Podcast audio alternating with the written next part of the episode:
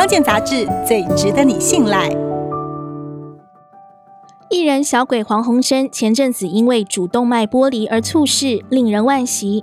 有人担心，除了高血压之外，重量训练也是主动脉剥离的高风险因子。这是因为理论上，有些人重训时会在静态姿势用力闭气，导致血管压力上升，已经脆弱的血管壁会进一步受伤。这是很常听到的努责效应。不过实际上，复健科医师认为无法证明这些和主动脉剥离有直接关系。因此，一般健康人重训引发主动脉剥离的可能风险很低。不过，努责效应本身就不好，最好要避免。而针对高危险群或曾发生动脉剥离的人，重训时还是不要闭气，不要训练到耗尽力气，就可以避免危险，又能享受重训带来的效益。尤其对于高风险族群。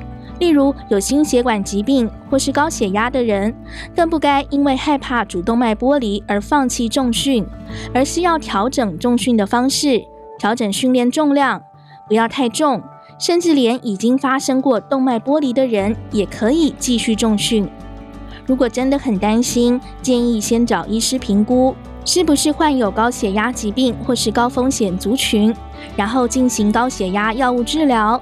搭配作息、饮食、运动来降低高血压这个最重大的危险因子，可能才是最有效率的方式。